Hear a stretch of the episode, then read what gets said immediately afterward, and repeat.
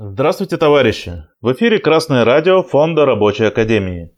21 сентября 2022 года президент России Владимир Путин объявил о частичной мобилизации.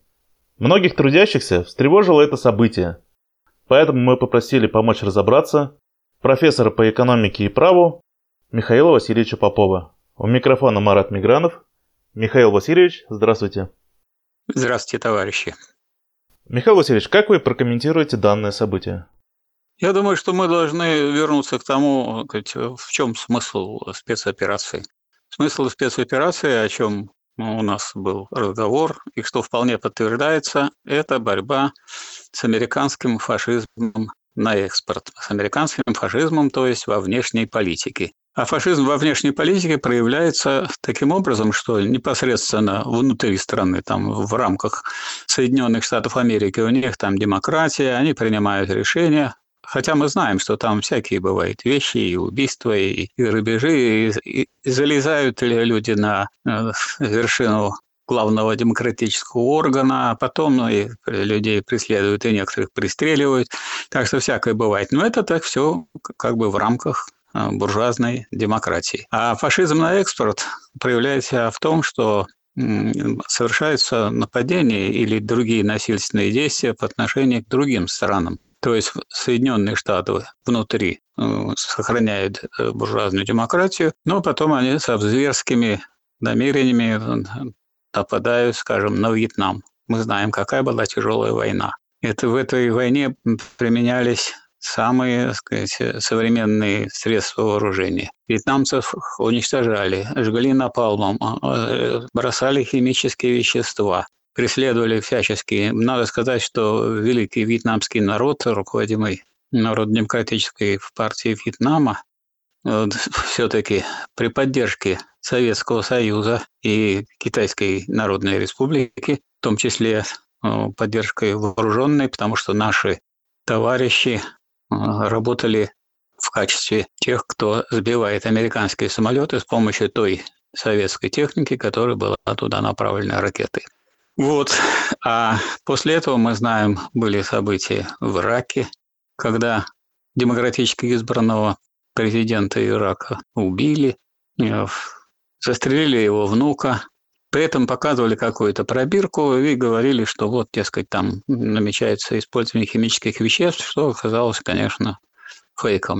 Мы знаем, что ну, в Ливии был буржуазный строй, но были разговоры о социализме, что, дескать, ливийская, арабская, народная, социалистическая жамахирия. Ну, там, конечно, ничего социалистического не было, и это было буржуазное государство, демократическое. Но тем не менее, там было бесплатное образование, бесплатное жилье. А молодым семьям давали э, такие средства, чтобы они могли встать на ноги и так далее. Как только э, правительство ливийское потребовало э, увеличить отчисления от тех гигантских доходов, которые иностранные монополии получали от использования ливийских недр, так набросились э, во главе с Соединенными Штатами Америки другие страны НАТО и буквально э, уничтожили эту страну. И как бы Ливии теперь как государства нет. Оно разбито на разные части, воюющие между собой. А народ оттуда бежал туда, где можно найти э, заработок, работу и пищу и так далее. Ну вот, как показывают события, события, во-первых, тех лет, которые прошли после образования Донецкой Народной Республики и Луганской Народной Республики.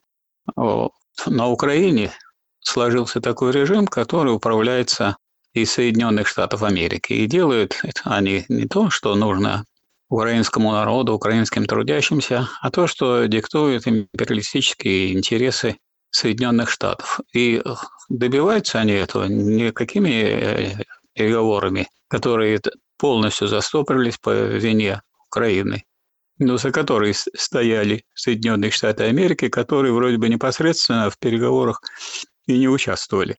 А набирались новые силы, укреплялись вооруженные силы а, противостоящие Луганской и Донецкой Народной Республики, и было совершенно ясно, что готовится наступление и уничтожение тех граждан, которые ну, защищали свое право жить на своей земле, говорить на своем родном языке и а, иметь свободу от иностранного влияния. Ну вот э, этим продиктована была необходимость э, проведения денацификации, которую, видимо, не просто э, решил, решил проводить э, президент России, а которая вытекала из того, что в дальнейшем это могло привести к тому, что нам бы пришлось оказаться в положении людей, которые должны были хоронить жителей Донецкой и Луганской Народной Республики и тех солдат наших, которые вы им помогали.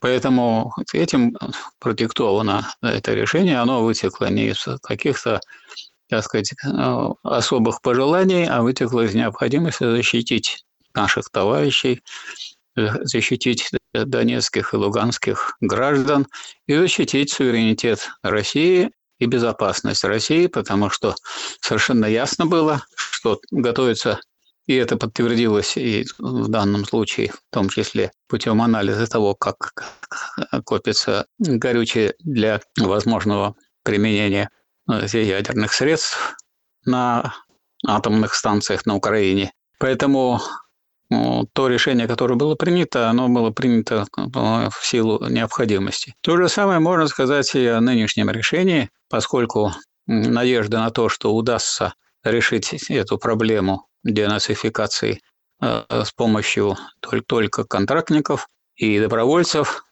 показалось, что при том, что э, с этой стороны, со стороны России, ну, действует ну, определенный ограниченный контингент профессионалов. С той стороны оказалось огромное число иностранных э, наемников, проведена всеобщая мобилизация. Ну и факты показали, что управляет все этим процессом, обеспечивает целеуказания, обеспечивает всю необходимую информацию с использованием спутниковых систем Соединенные Штаты Америки, а все подчиненные Соединенным Штатам государства нагнули до такой степени, что они в ущерб своим экономическим интересам делают то, что э, нужно американскому фашизму, который осуществляется во внешней политике. Вот почему то решение, которое принято о частичной мобилизации, оно является вынужденным, оно необходимо для того, чтобы довести до конца цели и задачи, решения целей и задач спецоперации, и оно необходимо для того, чтобы обеспечить суверенитет России и защиту граждан, э, тех, которые не хотят жить под пятой американского империализма, который в международной политике проводит линию на фашизма на экспорт.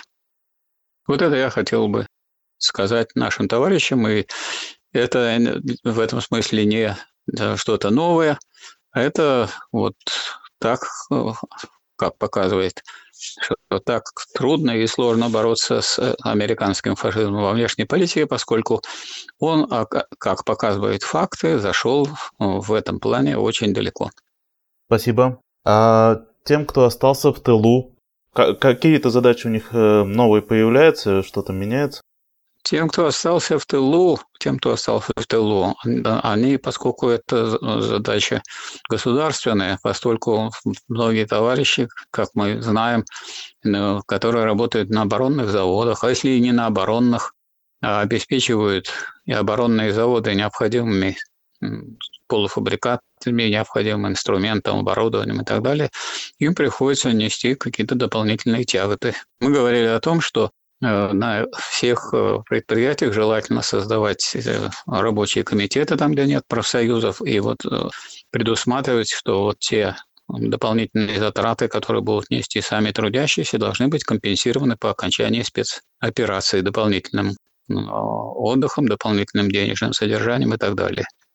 Кроме того, по инициативе товарищей в разных местах и в разных организациях проводятся сборы, в том числе и в Рабочей партии России по инициативе товарища Бабина Сергея Алексеевича проходит сбор средств для помощи участникам спецоперации, чтобы они были снабжены э, тем, что, в чем они испытывают особую необходимость. Этот сбор идет, и мы уже одну отправку сделали, и сейчас готовится очередная отправка на линию фронта.